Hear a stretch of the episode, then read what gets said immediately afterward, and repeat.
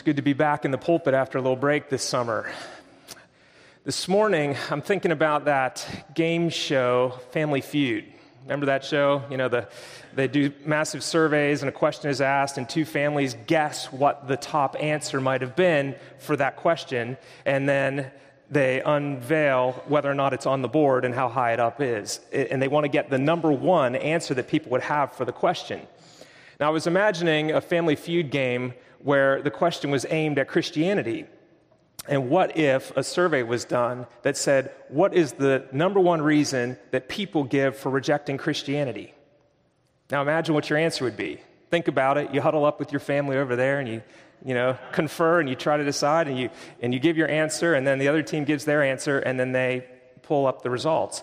I am pretty sure that one of the top three would be the word hypocrisy. That hypocrisy might be the number one answer, and my guess on number two would be judgment, that Christians are judgmental of others. That those two things would come up as top answers. Now, listen to a definition of what hypocrisy is it is the practice of claiming to have moral standards or beliefs to which one's own behavior does not conform. So, so it's a practice of claiming to have moral standards or beliefs to which one's own behavior does not conform. Now, this morning we are nearing the end of our preaching series for this summer called Honest to God. And we have uh, one more sermon next week on that, and then Vision Sunday, and then we're going to go in another um, preaching series for the fall.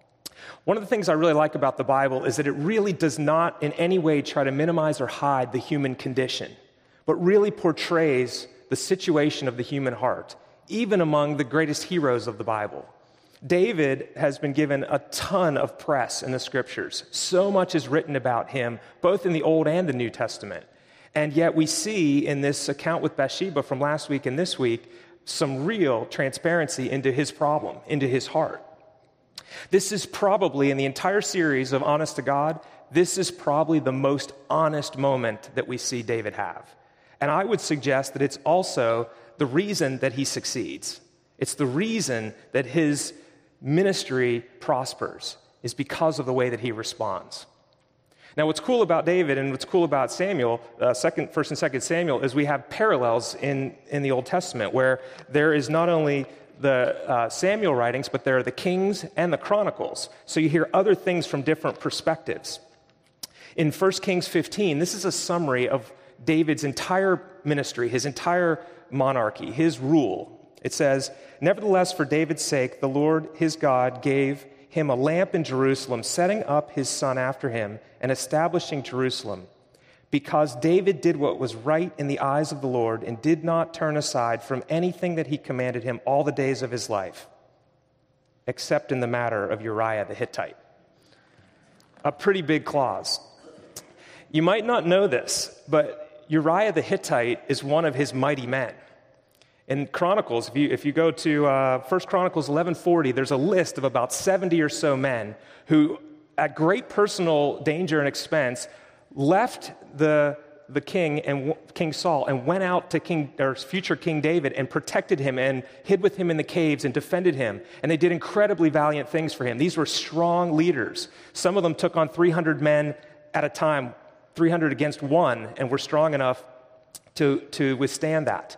One of them was Uriah the Hittite. He's named as a mighty man. And when we think about what Dan preached on last week and how David neglected his duty and then fell into lust and then started coveting and then committed adultery and then committed murder, we think, how could he do that? How could he do that? Uriah was one of his guys. But you see what happens, and we heard last week on the anatomy of sin, is how it snowballs. It progresses. It goes from a small thing into a bigger thing and a bigger thing and a bigger thing. And by the time you're leading the kingdom, you've got all sorts of compromise going on. That's a problem with power. You know, if power corrupts, as they say, absolute power corrupts absolutely. And before long, David is thinking to himself, you know, I've got the whole kingdom in mind here. And, you know, Uriah, sometimes you have to sacrifice somebody to think of the whole. I don't know how he justified it, but he did. He did this, and he went on and ended up um, murdering one of his mighty men. We don't usually see sin creep in until we look back from the other side of it. Then we can see, oh, it was way back there when I entertained that thought. Or somebody said that thing to me, and then I responded this way, and that opened up a little bit of a foothold for the enemy to exploit. I suspect in David's case, it was entitlement. You are now the king of Israel. You are, you've consolidated the kingdom. You're powerful. Of course, you deserve it. It's hard to be at the top. Think about all the things that you have to deal with. What's taken a little bit on the side for you? I, I know, but you know, it's, you can see how that justification could start happening. But when it happens to us, we don't see that it's happening. It starts to creep in. It's an insidious little thing. And when we find it, when we find that it has crept into our lives, there is only one cure for it. Now, before I tell you what the cure is, I need to caution because this is a word that we hear a lot in the church. It's a word you're very familiar with, and as I say, familiarity breeds contempt. You can think, oh, I know that word. Yeah, sure, I get it. And Jesus began his public ministry with this word. You know what the word is? Repent. Repent. Jesus started his public ministry by saying, The kingdom of God is at hand. Repent and believe the good news. So, if last week we saw an anatomy of sin, this week I want to present for us an anatomy of repentance and what it is. I was, I, would never heard before that quote that Dan brought from Thomas Cranmer what the heart wants, the will chooses, and then the mind justifies. But I found it to be really helpful because as I think about the anatomy of repentance, there are three parts to it the mind, and the will, and the heart. And then there's a power source. So I want to look at those three parts and then the source of power for true repentance. What God does here is he initiates. When David is finally at the place where he is so consumed with his sin, he's blind to it, God in his mercy sends Nathan. And I think how powerful it is to have a Nathan in our lives that God could use to bring a tough word to us. Do you have a Nathan in your life? A friend that would come and say the hard thing? Maybe even say the hard thing that puts your relationship, your friendship at risk. Prophet Nathan was in danger going to the king. Usually, if you went to the king and pointed something out about his flaws, it was your head on the block. That was usually what happens to the prophets. And yet, Proverbs, Proverbs 27 6 says, Faithful are the wounds of a friend, but profuse are the kisses of an enemy. So, all the people around you that will kiss you and greet you and say, You're doing great, you're doing fine, are your enemy if it's not great and fine what you're doing. But it'll feel like a wound when a friend comes to you and says, very humbly, hopefully, but comes and says, I think you're stepping out of line here. You're in danger here. You can't even see it. That is faithfulness. And Proverbs says, faithful are the wounds of a friend. Do you have a friend in your life like Nathan who would come to you and point something out? God sends Nathan to come, and he brings this story. I mean, Nathan wisely doesn't just walk right up and says, God says you are the man you have sinned. Instead, he thinks, how am I going to approach David? and he comes up with this parable. But David doesn't know it's a parable. David is used to, as the king, sitting in uh, the seat uh, as a judge over Israel. And so he, he's used to hearing different things going on in the kingdom and pronouncing a judgment about it. So Nathan comes and says, There's a certain rich man, lots of sheep and cattle, very rich man, and there's a poor man. And this poor man has, can only buy one sheep a little ewe lamb, a small sheep, and he treats it like a pet, and he feeds it, and, it, and it, he holds it in his arms, and it's like a daughter to him. Now, Nathan is so, so skilled at telling this story, and David is so blinded to his situation that I love in the Hebrew. Do you know what a bar mitzvah is? And a bat mitzvah? Bar means son of, bat means daughter of, of the commandment. Bar and bat. And and so when he refers to this little lamb that this poor man owns, he treats it like his bat, like his daughter. Do you catch the parallel between Bat and Bathsheba? David does not. He doesn't even see that. And he's so high and mighty on his throne that he brings this heavy judgment. It, it says his anger, his anger welled up, and he says, That man deserves to die. Now, actually, for stealing a sheep, death is not the right penalty. And then he says, and repay it fourfold, which is the right penalty. In fact, if you go back to Exodus 22, it says that if a man steals an ox or a sheep, fivefold for the ox, fourfold for the sheep. You have to repay fourfold for the sheep. Not death. It was not a, a situation for capital punishment like that. But David is just caught in Nathan's parable. and he's pronounced judgment on himself and he doesn't even see it. And it's at that point that Nathan says, You are the man. I just love the directness of it. You are the man. What's David going to say? I changed my mind. Not death, not death, not death. I take that back. He's so passionate, he's gotten trapped in Nathan's story. That's his situation. Now, what happens? David says, I have sinned. And immediately, Nathan says, The Lord has put your sin away. You will not die. Immediately, as soon as he repents and says, I've sinned, he gets for- forgiveness. He experiences God's incredible mercy right there. And it blows us away. There's nothing that happens in between. It's just, I have sinned, and then the Lord has put your sin away. However, there will be consequences of this. There are things that are set in motion that will play out, and they are rough things. But that's what our sin does it has consequences. That's different than forgiveness. We, we don't just expect the consequences to go away. But David, from that moment on, was forgiven by God and was pure before him. But then there are these problems going to play out in this. So now I want to jump over to the Psalm 51 reading, which in, in your Bible, at the heading of Psalm 51, there's a little footnote and it says, To the choir master, a psalm of David, when Nathan the prophet went to him after he had gone into Bathsheba. So, specifically, this psalm was written right after this account, right after this interaction with Nathan. It might have even been that very evening. David went back to his bed and just thought of what he had done, and he began to write this psalm which is one of the most famous Psalms. Now, I want to look at the mind, I want to look at the will, and I want to look at the heart from this psalm. And I want to start with verse 4. In verse 4, David prays, Against you, you only have I sinned and done what is evil in your sight. Now we read that and we go, wait a minute. What about Bathsheba? What about Uriah the Hittite? What about all of Uriah's men that, that had to fall too in this thing that he did? There was a lot of damage done to other people. But what David understands is that all sin is ultimately sin against the Lord. He has transgressed God's law, and those people also stumbled. He took it to the highest level. He didn't just say, I'm really sorry for the consequences. That's what remorse does. Remorse looks at the consequences and says, Ah, I'm really sorry that those things happened. Whereas repentance goes all the way up to the highest level and says, I've sinned against you, God. I have broken your law. This was ultimately way up here. It's even above adultery and murder. It was abuse of power, and it was putting self on the throne where only God can sit. And so when we think about our mind, he says this It's in your sight that I have sinned. Where do you look for ultimate authority? What are your options? What the scriptures teach is where Christians would say you should look for your authority. But what the world says is things like follow your heart.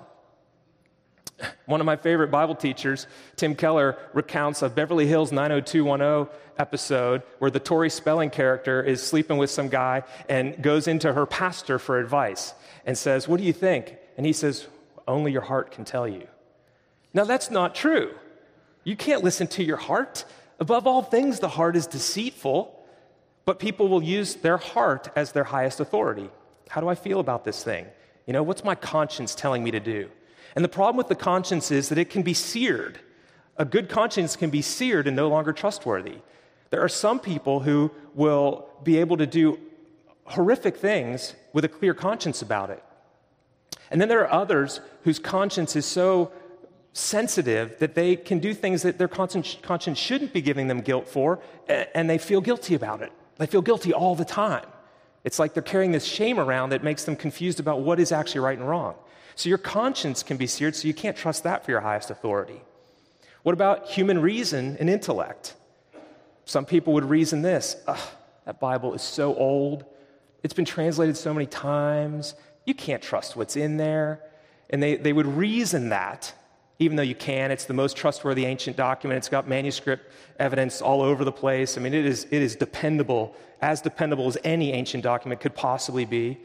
Or they would reason this well, I know some Christians, and, and they don't look anything like Christ, and they're hypocrites, so therefore all Christians must be hypocrites, right? And they, there's a fatal flaw in their reasoning that if one Christian is not living up to what he's supposed to do, that all of them are not being honest either. That's human reason and intellect. Or government. Maybe I should just go with the Supreme Court and what the Constitution says. Well, clearly, if it's legal, does not necessarily make it moral. I don't know if this state will eventually legalize marijuana, but I have a significant moral objection to using drugs to alter your mental state. When the scripture says, don't get drunk on wine, but be filled with the Spirit. Just because it's legal doesn't make it moral. Or Roe versus Wade, or the recent decision. So you can't think, well, what's the law of the land say? If I just follow the law of the land, that would be my highest authority. So a true repentance needs to start in the mind where we say, It's in your sight that I have sinned. And we have to come to the place of saying, God, your word is the highest authority. Now, what does your word say, and how am I living? And we put ourselves under the word of God. The word of God is our authority. That is part of repentance. Now, the second thing is the will. In verse 4, he says, I have sinned and done what is evil. I have sinned. Period. He doesn't, there's no but. He doesn't say, but you know, that, you know, she should have been in her house and she was throwing herself at me. And I mean, he doesn't do any of that stuff. Do you remember how his predecessor Saul responded when the prophet Samuel came to him and said, What are you doing? Why, why, why do I hear all these sheep? Didn't God tell you to wipe out every living thing of the Amalekites? And why is the king right here? And then, and then Saul starts giving, well, but I just, they were really good sheep and we wanted to do an offering for God. And, you know, and, it, and, then, and then Samuel hacks the king down with a sword right there to make a statement for Saul. The will, you have free will. And repentance means saying, I did the wrong thing. There's no, there's no but after that. I did it. God's word says this. I did that. That is what I did. That's taking responsibility for it. And I wonder, am I still making excuses? So the repentant person, the repentant mind agrees with God's word, and the repentant will takes ownership of its decisions. And then the third thing is the heart. He does say in verse 4, I have done evil. He gets that it's evil. And in verse 10, he says, Create in me a clean heart, O God, and renew a right spirit within me.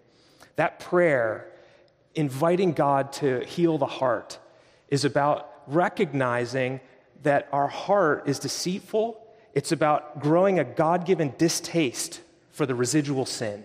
It's getting to the place where the Apostle Paul gets in Romans 7 when he goes, I, I, do the very thing I don't want to do. I know it's wrong, and I go there, and he starts to hate the very sin that, that is still in him.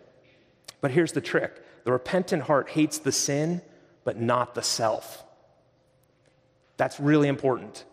Because if we start to hate ourselves because we're sinners, then we are not hearing the other part of the gospel, which is that God loves you. God loves us. He loves us so much, He redeemed us. He loves us, He came for us, that we are that important. So there's both the misery of man and the majesty of man, that we are so valuable to Him that He would come on a rescue mission to save us. So the, the repentant heart hates the sin, but not the self. The repentant heart takes ownership of decisions, and the repentant mind agrees with God's word. Now, think about your situation. Are you more of a repentant person or just remorseful? When you say, I'm sorry, is it, I'm sorry that you felt that way? I'm sorry that that happened to you? Or is it, I have sinned? My heart has sin in it and it got the best of me this time. I have done this. Now, where does the power come from to be able to live that way? Well, David says, according to your steadfast love, have mercy on me in verse 1 of, of Psalm 51. According to your steadfast love. It's the love of God that empowers David to be able to be like that, to be that kind of a person who immediately goes to humility. He knows how much God loves him. He's experienced God's love. He's heard about God's love. God has been so kind to him that even when he is uh, failing, he knows that God sent Nathan. He knows that God loves him. It's the love and power of God, in our case, through the cross. We see it perfectly in that passage from John 3:16, which is why it's been used to summarize the gospel. That God so loved the world he sent his only son, that whoever believes would not be condemned. That is so powerful. Now back to where I started with Family Feud. Hypocrisy is the number one reason I think that people on the outside look in at the church and say, I don't want that. I don't want to be part of that. All Christians are hypocrites, they say. But what David does is he goes on in that psalm after asking for God to give him a, a clean heart and renew a right spirit and to, rejo- to restore his joy. He says in verse, theme, verse, verse 13, Then I will teach transgressors your ways, and sinners will return to you. He goes right from being judged for a massive failure, asking God for healing, and then he's ready to teach others. And the thing is, because of the way that he repented, he became an object lesson in repentance. He taught others. He became so well known for his repentance that that's what people think of more than they think of, let's say, the David and Goliath or some of his other successes. He becomes known as a guy who cares most about having the heart of God. That's what matters to him. A couple Saturdays ago, my wife and I did a triathlon up in Fernandina Beach, a short one. And which was long for us, and I was not in shape. It had been a while since I, 10 years since I'd done one of these. And we were lamenting as to whether or not we'd be able to finish it. And I was saying to Heather, listen, if we panic in the, in the ocean and have to crawl to the beach, we still get the t shirt. they give it to you when you sign up. We are triathletes. It doesn't mean you have to finish and win. That does not matter. We can be honest about being out of shape. We can enter into this thing. We, we, I can wear the t shirt with pride. I don't have to win it. I'm not being a hypocrite to wear that t shirt. It doesn't say winner, it says the triathlon I entered into. And there's courage in just entering into the very race. I don't see it as hypocritical whatsoever for someone to say, God loves me, and I'm a broken sinner, and I really want to have a heart like His and learn to walk in His ways. If we become famous for our repentance, more so than our successes, people on the outside will look in and say, I can embrace that. I could see myself becoming a Christian and being like that. That seems attainable to me. It seems honest. It's honest to God, and I would consider it. So, for us, repentant mind agrees with God's word. A repentant will takes ownership of decisions, and a repentant heart hates sin but not the self. And the power for this to happen is the very love of God that we see in Jesus Christ, who went and died for us. Let's pray. Father, this morning I thank you for the hope of the gospel. I thank you for the call to discipleship, and I do thank you for the example of your servant David. I pray that you would speak your goodness over us, that we would know your love, and that, Lord, we would be quick to repent when we realize that we've stepped off the path. Have mercy on us, Lord, according to your unfailing love. I ask this in Jesus' name. Amen.